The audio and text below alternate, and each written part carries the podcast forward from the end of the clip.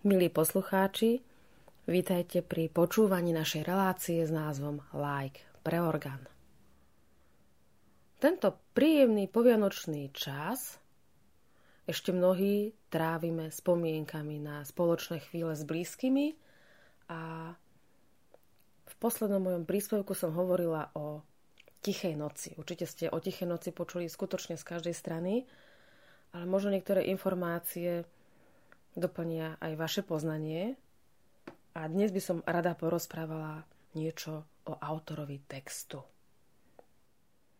Porozprávame si ešte najprv o oblasti, kde Tichá noc zaznela. A obec Oberndorf Laufen už bola od raného stredoveku až po dobu zavedenia železníc veľmi dôležitá a plnila ekonomicky strategickú úlohu. Väčšinu populácie tvorili rodiny obchodníkov, priekupníkov a najmä lodiarov, ktorí po rieke Salzach transportovali soľ.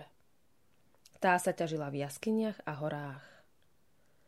Biele zlato, ako nazývali soľ, lodiari vozili do Salzburgu a v Laufen Oberdorfe ho prekladali na ďalšie, väčšie lode a potom ho po riekach Inn a Dunaj rozvážali ďalej do vterajšieho Nemecka a Rakúska. Lodiari tu vybudovali za celé stáročia, dnes by sme boli povedali, ohromnú, prosperujúcu firmu so všetkými druhmi odvetví iných malých subdodávateľských podnikov. Mali tu vysoké postavenie, status a s tým súvisiaci životný štandard a kultúru, mnohokrát s nebezpečnou a fyzicky náročnou prácou. Keď v zime voda zamrzla a doprava sa zastavila na niekoľko mesiacov, venovali sa opravám lodí. Zmienky historikov bohate líčia zručnosť a remeselnú zručnosť lodiarov. Za dlhých zimných večerov pri voľnom čase sa venovali ochotníckej divadelnej činnosti, muzicírovaniu a spevu. Dochované správy o ich divadelných aktivitách sa však netaja iróniou a kritikou. Napriek tomu však boli tieto ich produkcie hojne navštevované a populárne medzi ľuďmi. Treba ešte podotknúť, že medzi Laufenom, ležiacom na západnom brehu rieky Salzach, a Oberdorfom, ležiacom na východnom brehu, boli značné rozdiely. Laufen bolo mesto, ktorom boli všetky úrady, školy a bývala v nich väčšina majiteľov lodí a lodiarských firiem. Oberndorf bol skôr predmestím, malou dedinkou, v ktorej bývali prevažne lodiarskí robotníci. V Laufene bolo vidieť bohatstvo, v Oberndorfe chudobu. Vtedy to však nehralo až tak významnú úlohu, pretože obe aglomerácie tvorili jeden celok – nachádzajúci sa na spoločnom území.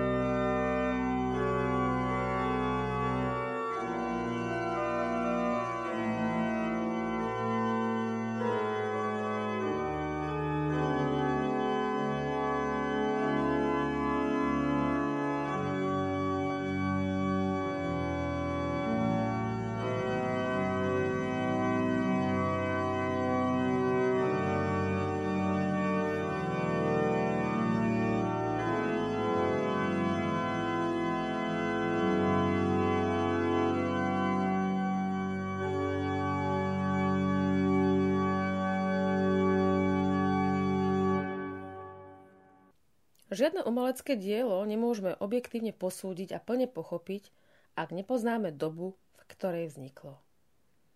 Nie je tomu inak ani pri kolede Tichá noc. Prostredie doby bolo ovplyvnené hlavne dvoma faktormi. Napoleonskými vojnami a silným postavením církvy. Celých 25 rokov pred vznikom koledy bolo poznačených biedou, ktorú spôsobili vojny. Mnoho obyvateľov Salzburgu, bojujúcich na strane rakúskej armády, zahynulo už v roku 1792 pri vpáde francúzskych vojakov do tejto oblasti. No to bol iba začiatok dlhotrvajúcich strastí. V roku 1805 došlo k ďalším bojom, tento raz o to tragickejším, lebo sa proti Rakúšanom po boku Francúzov postavilo ešte aj susedné Bavorsko – Rakúšania museli opustiť Laufen, ktoré sa stalo dočasným ťažným sídlom Francúzov. Aj keď potom nastal na chvíľu pokoj, v roku 1809 došlo k ďalším bojom. Tí mali za následok obrovské straty na ľudských životoch, zničenie lodiarského priemyslu so všetkými následkami. Po porážke Napoleona v Rusku a jeho defenzívnom ťažení na západ si jeho protivníci mysleli, že už je vhodný čas a v roku 1813 mu vyhlásili vojnu. Nasledovala porážka pri Lipsku a na Viedenskom kongrese nové delenie Európy. Hranice medzi vtedajším Rakúskom a Bavorskom sa posunuli. Bavorsko sa muselo vzdať Salzburgu a Rakúšania zase museli odstúpiť iné územie. Nová hranica definitívne oddelila Laufen od Oberdorfu. Všetky tieto zmeny mali fatálny vplyv na celý lodiarský priemysel.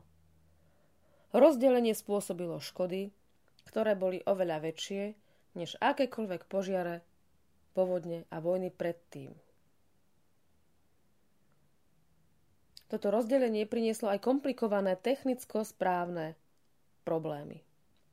Hlboký prepad sociálnej situácii ľudí v Laufene a Oberdorfe bol tak hrozný a neutešený preto, že týmto krajom sa neustále ťahali tisíce francúzskych vojakov, drancujúcich všetkých ľudí a ich ťažko nazhromaždené živobytie. K tomu, keď pripočítame škody na majetku, zničené domy, verejné budovy, a neustálým verbovaním vojakov decimované obyvateľstvo, naozaj tento kraj nikdy vo svojich dejinách nebol tak chudobný ako práve teraz.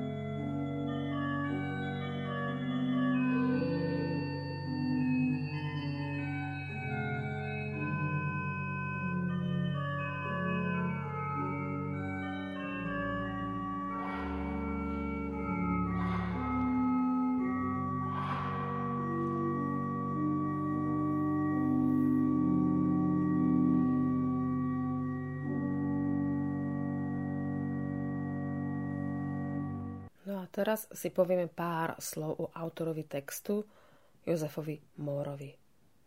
Okrem textu koledy Štile Nacht sa od tohto autora zachovala snáď iba jediná báseň a jedna barokovo sa rímujúca modlitba, ktorú napísal ako 20-ročný študent.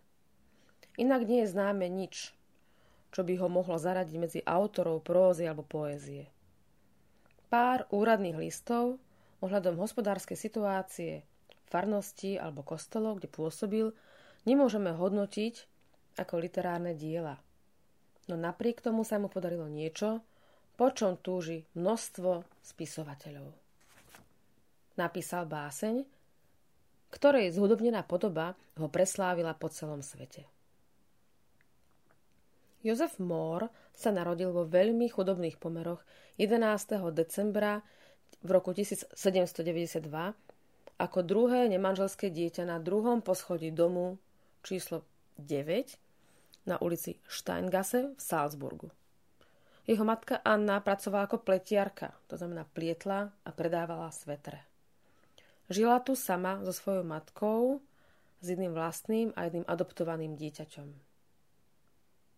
Po Jozefovi sa narodili ešte ďalšie dve deti, ktoré mala každé s iným mužom.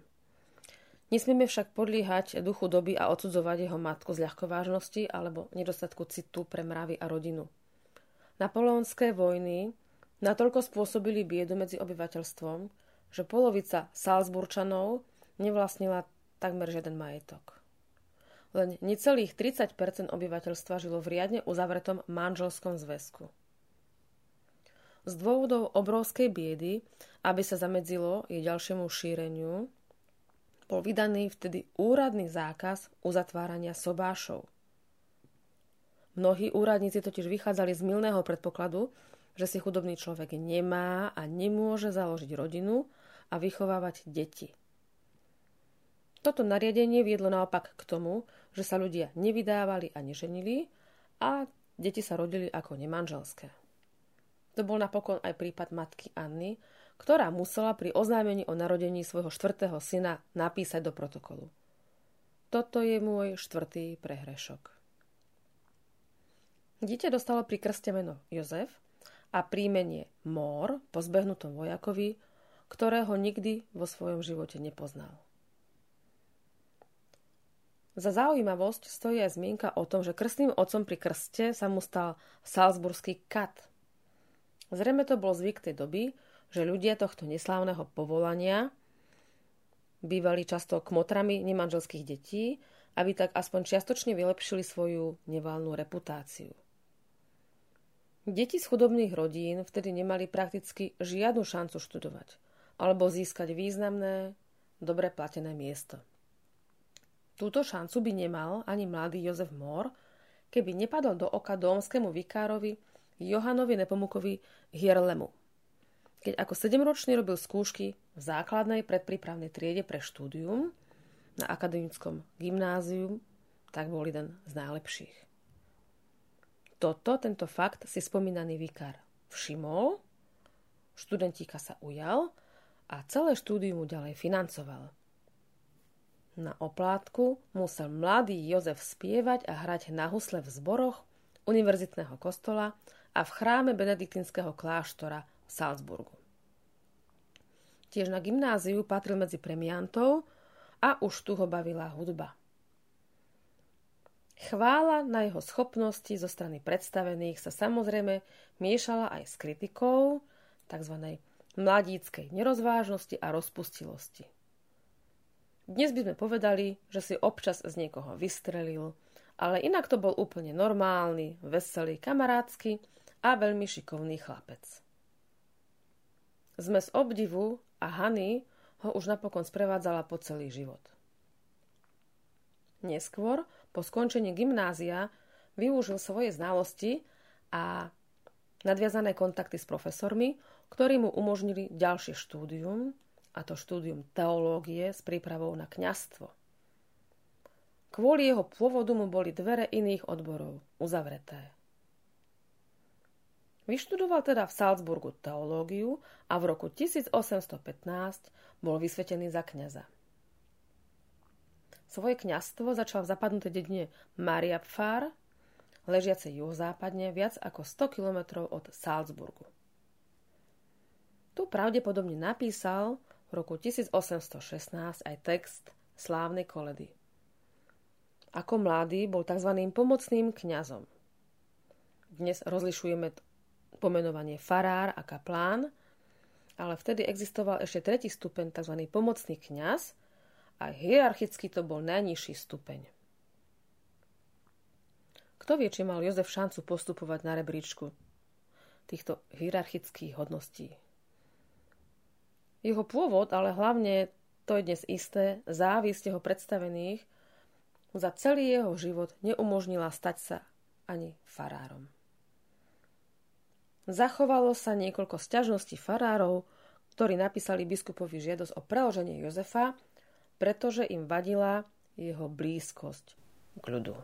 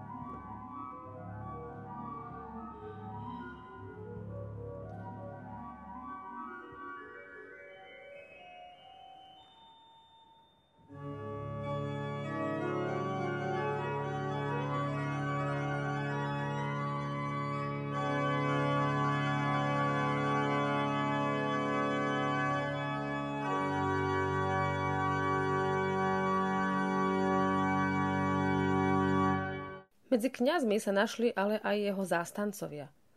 Skutočne Jozef Mór bol kňazom ľudomilom, bol to človek s veľkým sociálnym cítením. Je evidentné, v čom spočíval dôvod závisti. Zatiaľ čo farári bývali v dobre vybavených farských domoch, Jozef Mór žil v jednoduchom domčeku a často sa stretával s ľuďmi v krčme. Chodil na divadelné predstavenia občanov, kde aj spieval s nimi. Keď táto sťažnosť nepriniesla očakávané plody, hľadali proti nemu iné obvinenia. Vraj nie je isté, či má vôbec talent na to, aby pôsobil ako duchovný pastier. Ak je schopný poriadne vyučovať, navštevovať chorých, určite mu chýba snaha po ďalšom vzdelávaní sa, podriadení sa predstaveným, teda poslušnosť. Jedno vetou bol nepohodlný. Preto musel stále putovať z jednej dediny do druhej, kde vždy na chvíľu pôsobil ako pomocný kňaz. Až v roku 1837, keď mal vek 45 rokov, urobil kariéru, bol menovaný za kaplána v dedine Wagrain pri obci St. Johannin. V čase, keď tam prišiel Jozef Mór, išlo o malú osadu. Ľudia žili roztrúsene po horách, kde chovali svoj dobytok. Nie je veľmi známe mnoho z jeho pôsobenia v tejto osade. To málo, čo poznáme, však stojí za to. Opäť tu pôsobil ako kňaz Ľudomil. Na srdci mu ležal hlavne osud detí, sluhov a slúžok, ale aj deti sedliakov, ktoré od útleho detstva pracovali na statkoch. Finančné dôvody rodičom nedovoľovali, aby svoje deti posílali do škôl. Jozef Mór trpel, keď videl, ako ťažko tieto deti drú bez šance na lepší život. Zrejme sa mu stále vybavovalo jeho vlastné detstvo. S pomocou dobrovoľníkov, sponzorov sa mu podarilo vybudovať nielen školu, ale aj získať finančné prostriedky pre deti. V tejto škole vyučoval pred svojou smrťou 170 detí. Keď dnes prídete do obce, Vagrain, uvidíte tam stáť pôvodnú faru, v ktorej býval a v roku 1840 aj zomrel, školu tzv. Mor Šule, ktorú založil a jeho hrob na cintoríne. Jozef Mór bol ich človekom s pravým kňazským srdcom. Bol vzdelaný, múdry, zbožný, zapálený pre Krista, len sa narodil v zlej dobe, lepšie povedané v dobe, ktorá bola natoľko plná predsudkov, že nedovolila rozvinúť talent, ktorý v sebe Jozef Mór mal. Okrem slávneho textu koledy a pár iných písaní sa po ňom nič nezachovalo. Zomrel v takej chudobe, že museli predať jeho osobné veci, aj gitaru, na ktorej kedysi prvýkrát zahral koledu Tichá noc, aby ho vôbec mohli pochovať.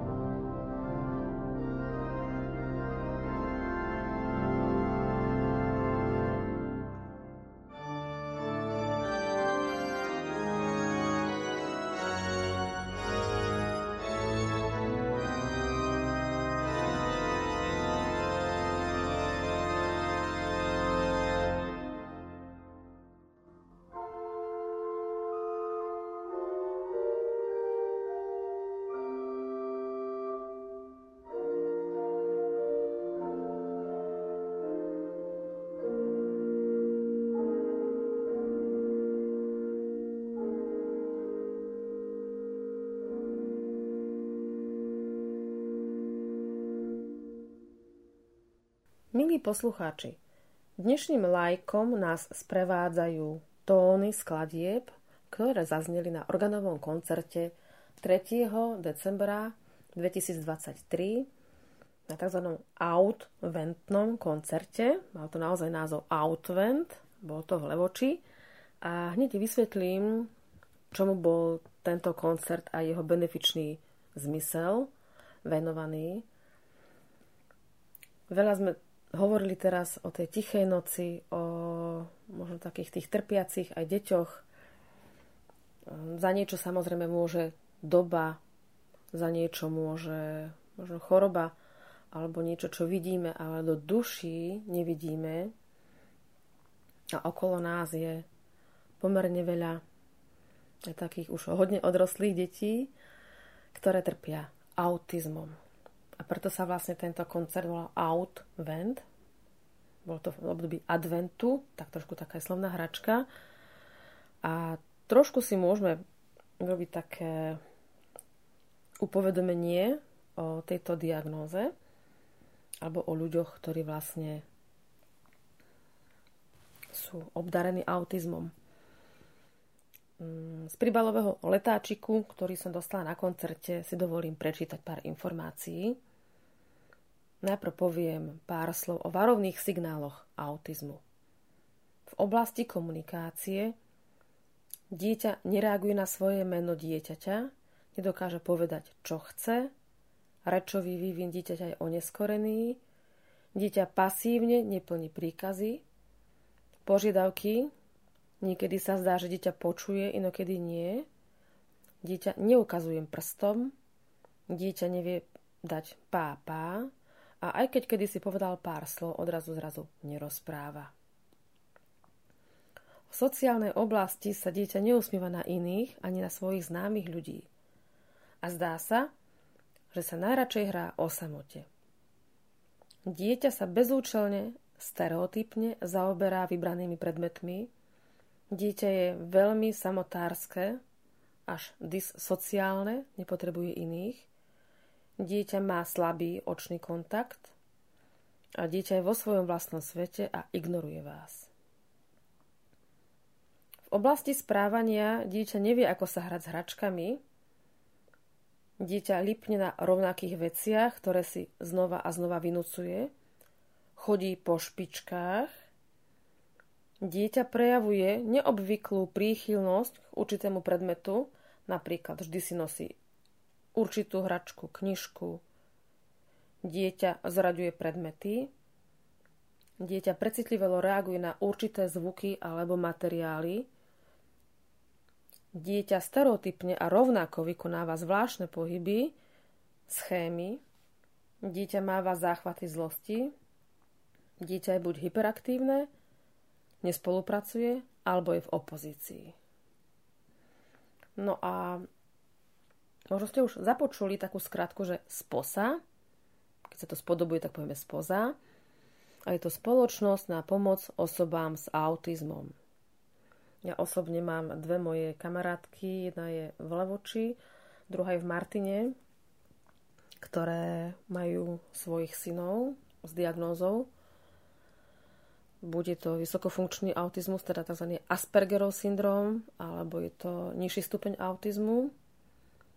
No a táto spoločnosť vznikla v roku 2001 ako občianske združenie so zámerom poskytovať pomoc a podporu rodinám s autistickým dieťaťom. Konkrétne v Levoči sa združujú rodičia autistických detí, ktoré navštevujú špeciálnu základnú školu pre žiakov s autizmom – v Spojenej škole internátnej Jana Vojtašáka v Levoči a pracujú tu špeciálni pedagógovia školy. Toto združenie organizuje stretnutia rodín so zámerom vytvoriť priestor pre výmenu skúseností a vzájomnú podporu. Pomáha pri financovaní vybavenia tried a financovaní a zabezpečovaní pomôcok a materiálov potrebných vo výchovno-vzdelávacom procese a pri voľnočasových aktivitách vyvíja informačnú a osvetovú činnosť o problematike autizmu zameranú na rodinu, odbornú a laickú verejnosť. zabezpečuje odborné publikácie s tematikou autizmu pre ďalšie vzdelávanie odborníkov i rodičov.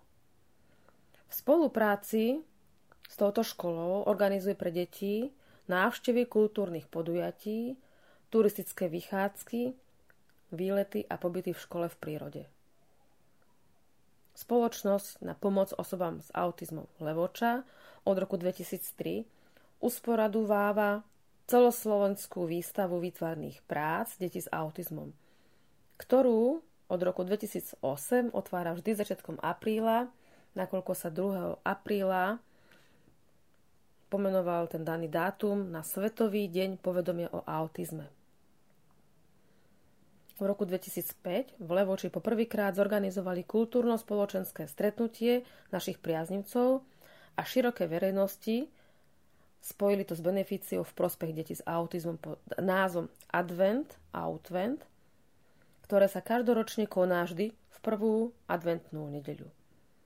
Adventným koncertom nás už benefične podporili spevácky zbor Chorus Minor, folklorista Michal Smetanka, folklórny súbor Šarišan, huslista Milan Pala, violončelista Jozef Lupták, divadlo z pasáže, trio Pakora, akordeonista Milan Osadský a herec Lukáš Latinák. Každoročným garantom beneficie je Patricia Garajová Jariabková. Mala som tu čest, milí poslucháči, 3. decembra 2023 účinkovať na tomto benefičnom koncerte. Áno, aj som si vravala, že je to trošku taká uh, výzva a či v tom je istá tá logika, nakoľko Aspergery alebo ľudia s autizmom veľmi citlivo vnímajú to, čo my štandardne chápeme, že normálny zvuk, tak oni môžu toto počuť až neviem koľko stonásobne výraznejšie. Tak som sa trošku obávala, či im organová hudba urobí dobre. A myslím, že až na jedno také rozbehané dieťa v kostole si myslím, že neboli nejaké rušivé prejavy a to dieťa si len pobehalo, ale vlastne bolo ticho, takže potrebovala si si vybiť takú energiu. No a ešte by som vám z toho letáku prečítala takých 12 informácií, základných informácií, ako treba pracovať s osobami s autizmom. Možno, že zistíte, že máte vo svojom blízkom okolí takých ľudí a keďže to percento sa zvyšuje, tak možno tieto informácie pomôžu. Takže poprvé, nesnažme sa riešiť všetko naraz, treba si určiť priority. Po druhé, aj pri konflikte treba zostať pokojný a hovoriť jednoduchou a výstižnou rečou. Po tretie, keď musím čeliť problémovému správaniu, musím byť vytrvalá a snaž sa opäť vytvoriť jednoduchú a efektívnu rutinu. Pre tých ľudí s Aspergerovým syndromom a autizmom je tá rutina taká, taká barlička istoty. Po štvrté, treba s nimi komunikovať a spolupracovať so všetkými zúčastnenými. Každý musí dodržiavať rovnaké pravidlá. Po piaté, kedykoľvek a kdekoľvek, keď sa máme vysporiadať s nevhodným správaním, treba sa snažiť rozptýliť a odviesť pozornosť dieťaťa No, pri tomto bode sa trošku zastavím, lebo je to naozaj niekedy veľmi ťažké. Cestovala som s mojou dcerou práve počas Vianočných sviatkov a záver cesty vo vlaku bol presne taký kontakt s dieťaťom, dieťatkom, ktoré cestovalo vraj po prvýkrát vlakom, ale malo asi 35 minútový veľmi hrozný záchvat. Všetci sme si to odtrpeli a bolo to náročné neviem, rodičia sa snažili a ja ako pedagóg nejako mm, túto situáciu im pomôcť zvládnuť. Nešlo to.